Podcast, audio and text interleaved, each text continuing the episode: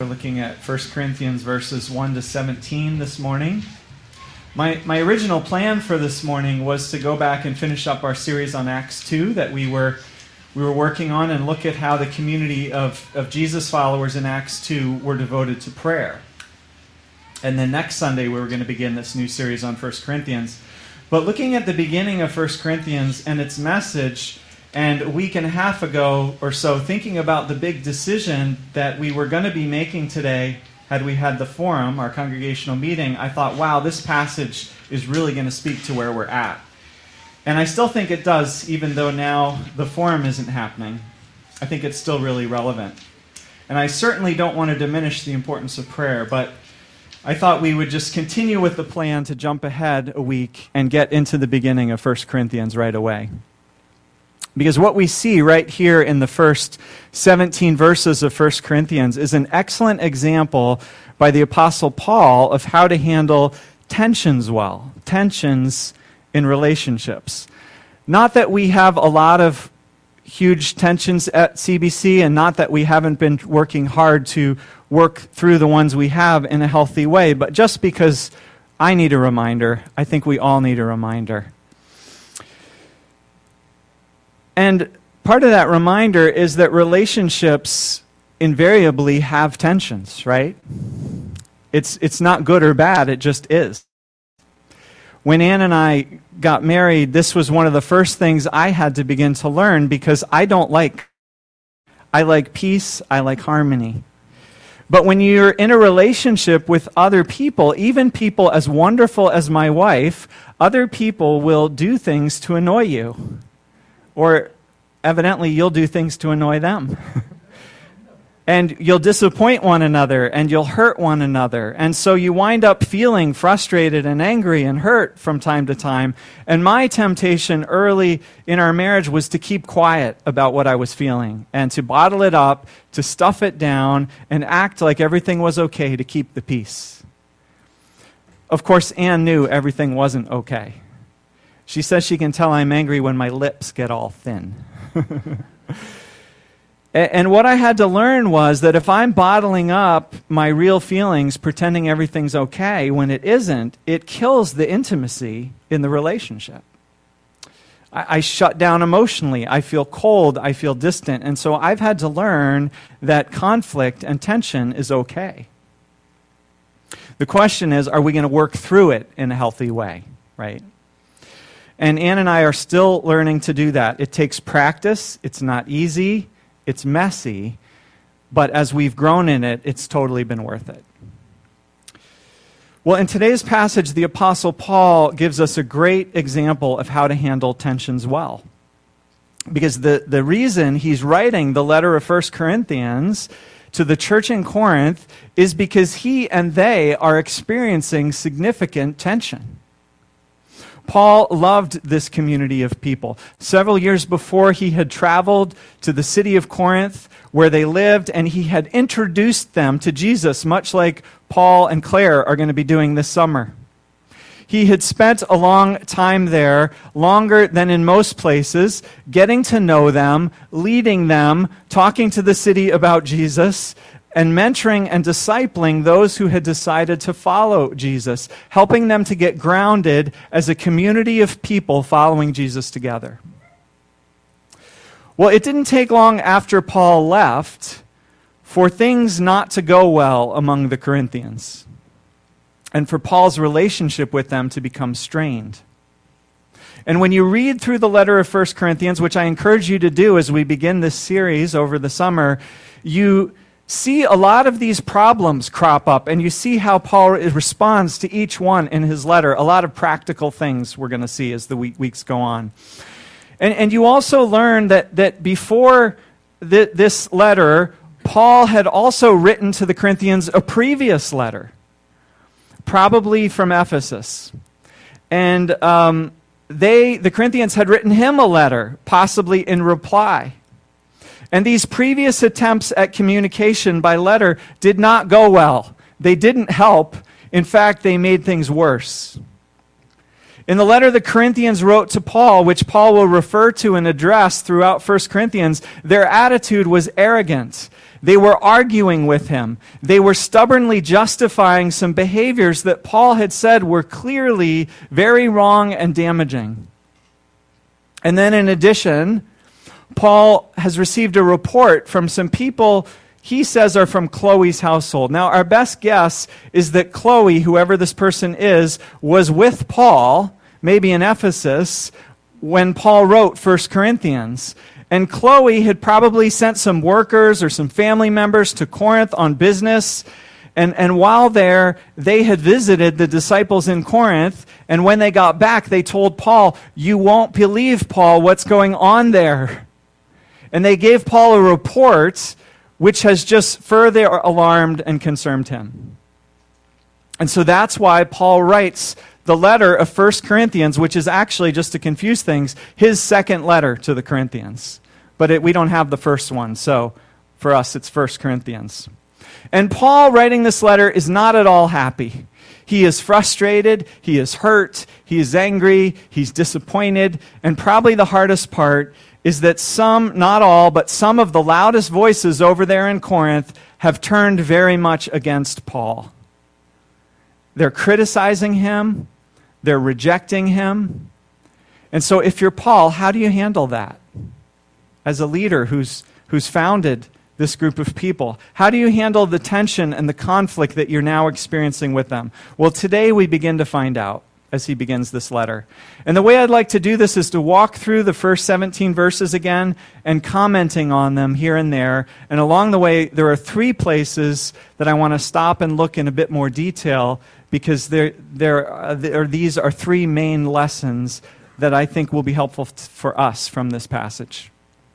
So, okay, let's start at the beginning. Paul writes Paul, called to be an apostle of Christ Jesus by the will of God and our brother Sosthenes. Now, right off, what we need to know is that Paul is dictating this letter out loud as it's being written. And Sosthenes is probably the one writing it down for him. That's how letter writing worked in the ancient world. And along the way, Paul and Sosthenes, they might pause, they might discuss how to say something, how to word it. Sosthenes might ask for some clarification of what Paul means, or say, uh, how about I word it this way? Paul's the author, Sosthenes is most likely the scribe, and he has some input on the final words that go on the page, so Paul mentions Sosthenes right up front. Then he continues in verse 2 To the church of God in Corinth, to those sanctified in Christ Jesus, and called to be his holy people together with all those everywhere who call on the name of our Lord Jesus Christ, their Lord and ours. Here, Paul's reminding these followers of Jesus in the city of Corinth you are special. God has called you to be a part of his holy people. You're special to God. You belong to God now. And now you serve a new Lord, Jesus Christ. You belong to him, and he's making you into a certain kind of people. And I'm his representative, so listen to what I have to say about this. Then in verse 3, we have uh, the standard way that Paul and other Christians greet one another Grace and peace to you from God our Father and the Lord Jesus Christ. Then, verse 4, Paul begins I always thank my God for you because of his grace given you in Christ Jesus. For in him you have been enriched in every way with all kinds of speech and with all wisdom. Now, these verses to me are astounding. Eh, you read them and it's easy just to skip right over them. They're just sort of preamble until you realize why Paul's writing this letter. These people have hurt him deeply the, they're rejecting his leadership, some of them anyway. They're criticizing him. Their church is a mess. They've got all kinds of problems. And Paul begins by being thankful for them. I wonder how hard it was for Paul to dis- dictate those words. to thank God for these people. And not only that, but to spell out, to list out what about them he's thankful for. That God has enriched them and given them gifts gifts of speech, gifts of knowledge, all kinds of gifts like this. We'll find out more about these gifts as the letter continues, and what we'll find out is that um, they have gifts of knowledge and wisdom, they have gifts of prophecy and tongues. They're what we would call today a charismatic church.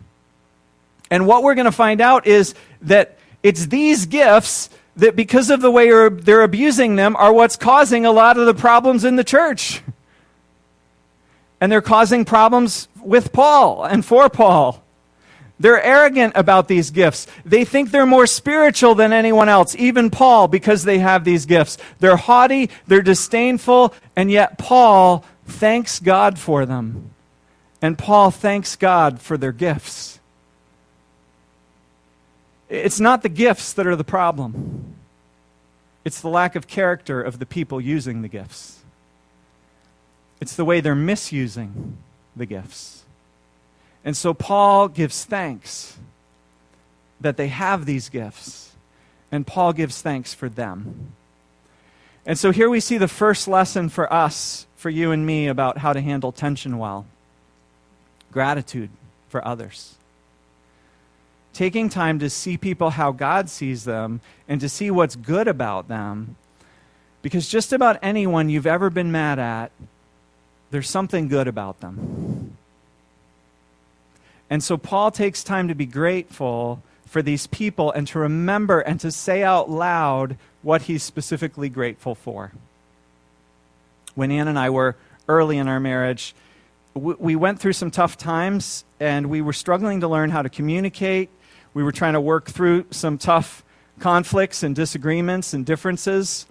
And one of the things we, we learned to do was to take time to sit down periodically and say, here's what I appreciate about you. Here's what I like. Here's what I find attractive.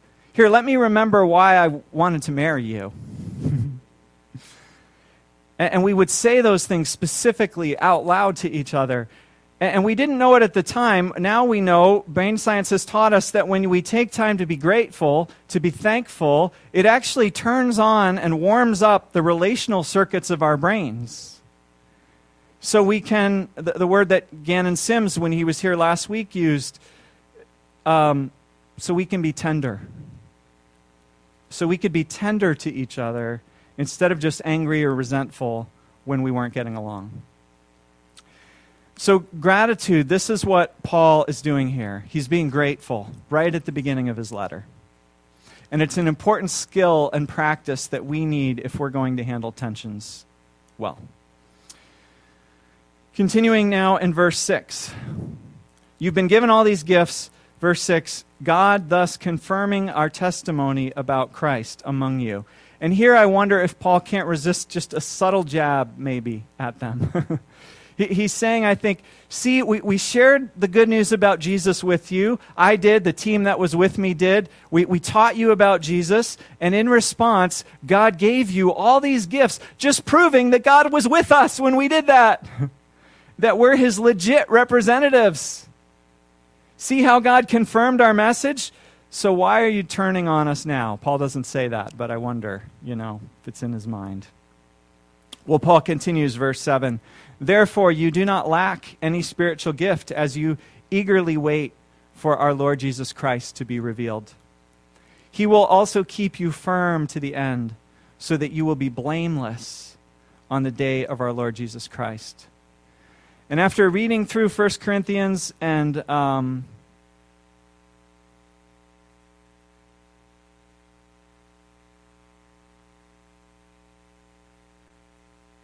just read the letter and all that's going on. And, and, and, that's the second lesson that, that we see here about handling tensions. Yeah, I think the one mic went off, so hopefully we're switching over to the other. The, the second lesson is, is about having hope for other people's growth and restoration and hope for the relationship and the future of the relationship. Even though things are a mess now in Corinth, even though they're turning against him there, even though Paul's facing huge setbacks in, in what he hoped would happen with this church, he still has hope for better days ahead and for a happy ending to the Corinthian story.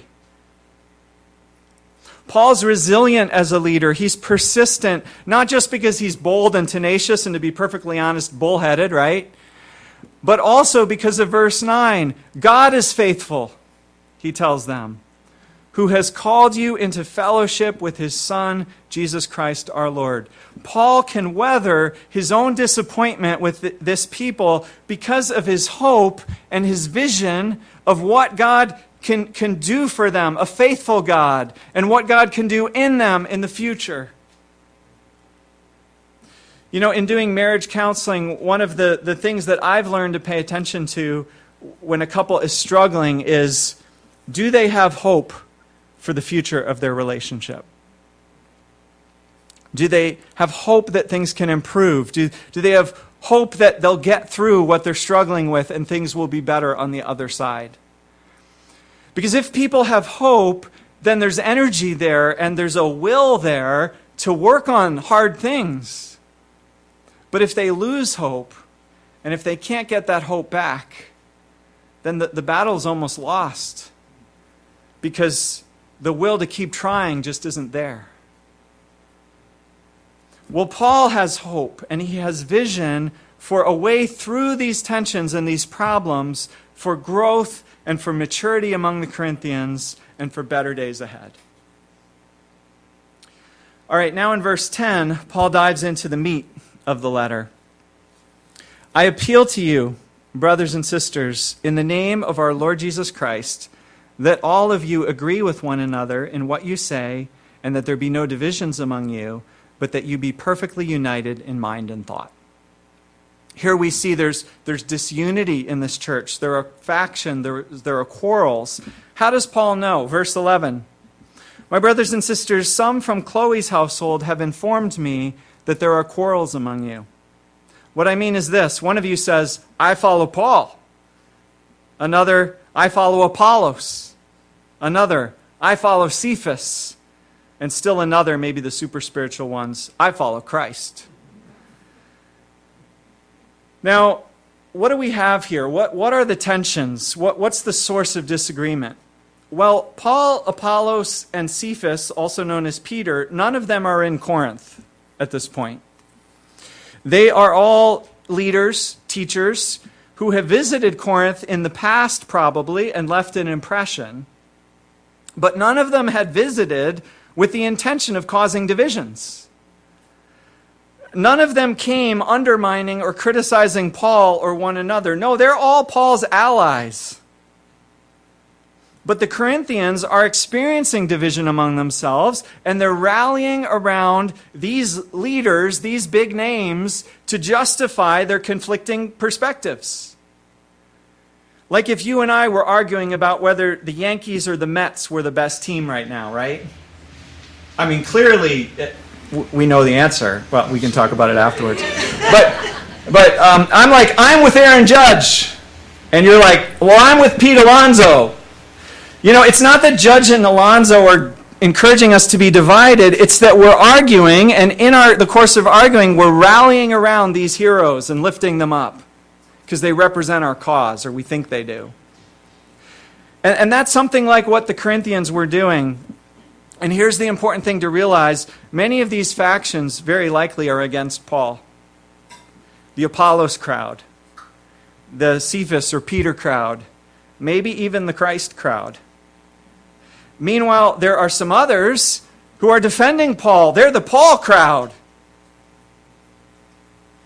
So you have all these divisions, and which group is right? Well, if you're Paul, who's right? The Paul crowd, right?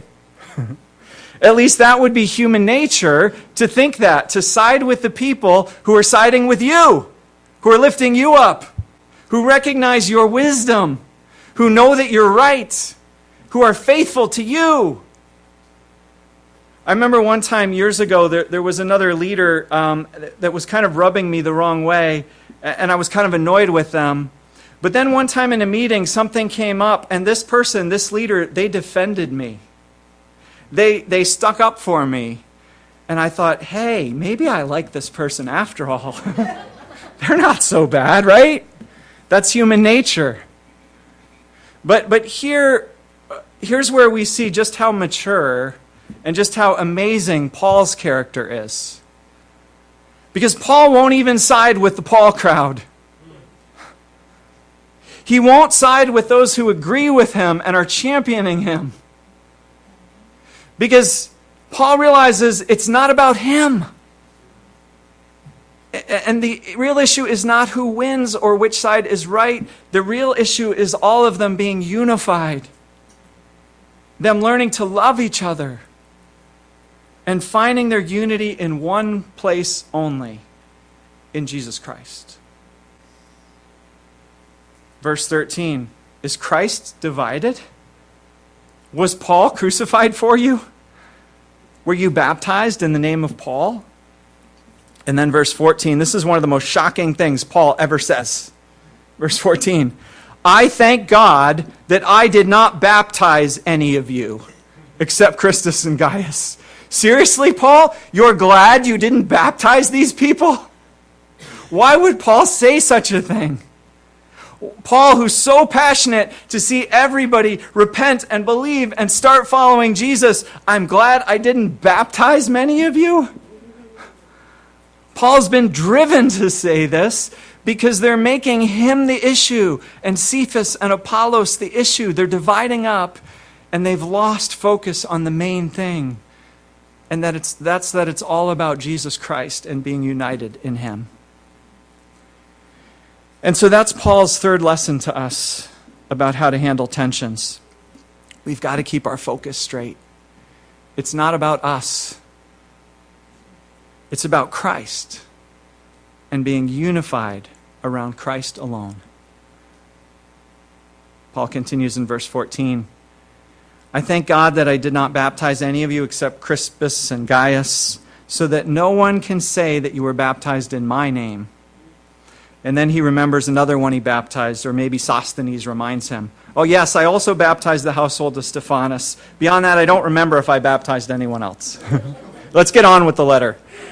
Uh, verse 17 For Christ did not send me to baptize, but to preach the gospel, not with wisdom and eloquence, lest the cross of Christ be emptied of its power. Boy, I'll tell you again, Paul has a much bigger heart and a much more godly heart than I do yet.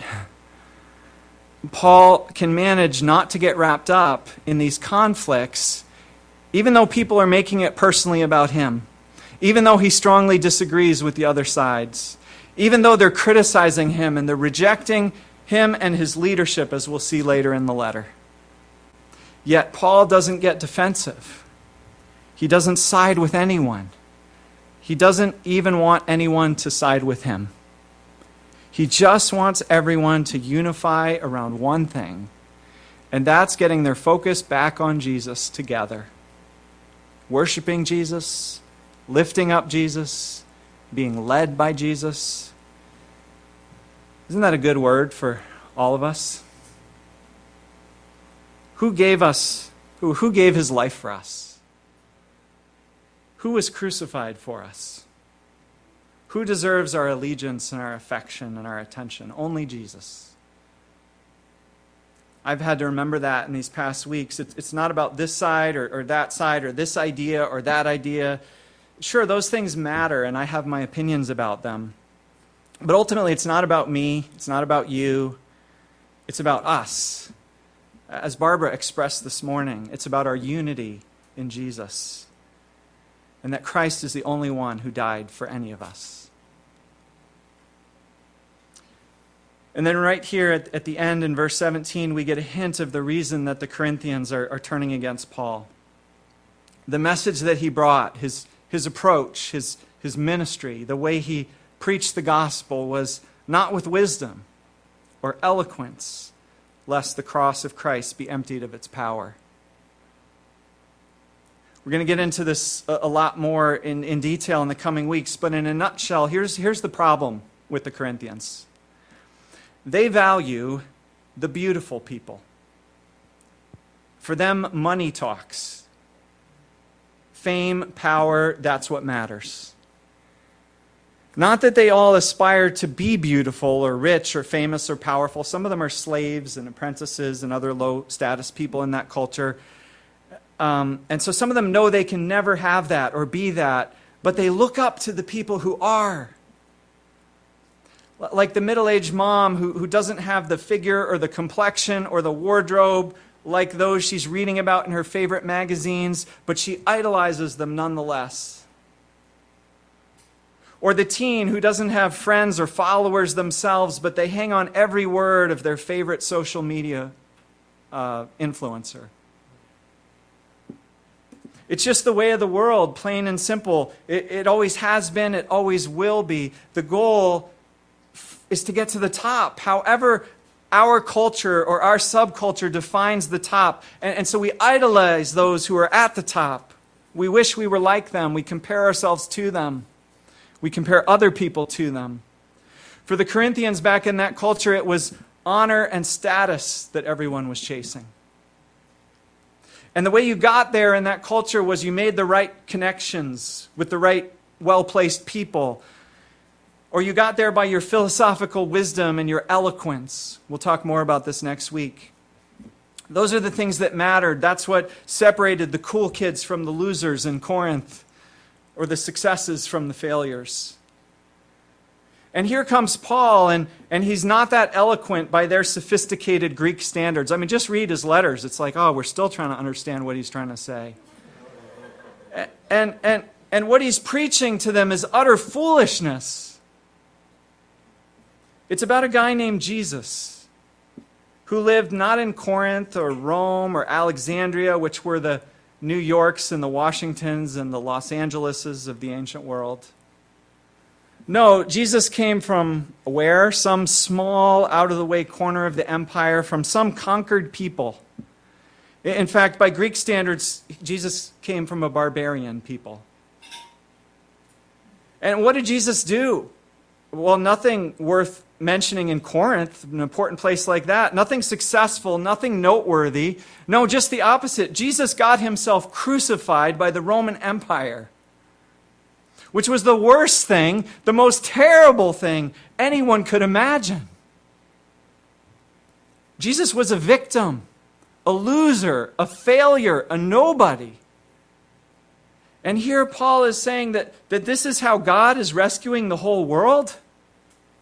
It's how God is saving everything. Well, that message doesn't add up at all.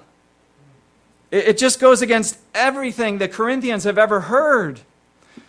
And as their friends and their neighbors and their coworkers hear it, they're like, seriously? You believe that? You're giving up your life for that? You're leaving us and our religions and our associations for that rubbish? Are you crazy? That's crazy. You're a loser. And so the Corinthians are thinking twice about the cross now.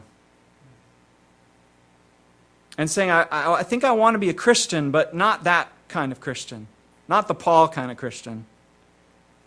Sure, I want grace, I want forgiveness from God, but I don't want a Savior or, or a Lord who got crucified on a cross. I, want a Christianity that makes me cool, that, that helps me get ahead that helps me climb the social ladder so there's, there's more in it for me. And so they're turning on Paul because he won't shut up about this crucifixion business. And, and Paul's brand of crucifixion, glorying in this. And in the process, they're turning on the gospel. They're turning away from the cross. And as a result, before they're long, they're turning on each other. Because guess what? When, when, when all we're left with or, or what, what are we left with when we turn away from the way of the cross? What are we left with when we forget that love is the most important thing? And, and that God, who so loved us, died on a cross for us. And what are we left with when we forget that that's how we're called to love one another? Not in some sentimental way, not a Disney kind of love, but, but in the way God loved us through servanthood, through giving everything up, through a cross, putting aside our honor, our advancement, to wash the feet of one another. to seek what's best for each other, to sacrifice for what's best for each other. What happens when we forget that? Well, we're only left with ourselves and our agenda and our achievements and our way and our opinion. And pretty soon, because yours is different from mine, there's tension. And we're divided. And Paul is like, no, leave the way of Jesus, leave the gospel of the cross, and you'll be defeated. You're back to being part of, of this world's problems rather than part of God's answer to the world's problems. Because God has only one answer to this world, and it's found in the cross and in the way of the cross. And it's foolishness to the world. But let me ask you, how well is the world doing, doing it its own way? so let's glory in the cross, foolish though it is. Christ alone was crucified for us, for each of us, not, not you, you weren't crucified, not me, I wasn't crucified not the people you like with or agree with, only Christ. So let's all find our unity in Him as Paul's heartbeat for the people of Corinth and for his people ever since. Let's pray. God, thank you for this reminder. I know it's one I've needed in the past few weeks. Thank you for pointing us, pointing all of us back to you. Thank you for showing us how to love and for doing it so well that it cost you everything. And then you said, Now, if I, your teacher and Lord, have washed your feet, you also ought to wash one another's feet. And so I pray um, as we study 1 Corinthians that you would rally us around the cross. And as we're scandalized afresh with its foolishness and the scandal of it, that we would understand, like Paul did, the sweetness and the glory, and that it's the only way for this world. And that we would experience it afresh and have fresh motivation to share it with others, even though it may come across as foolish. In Jesus' name, amen.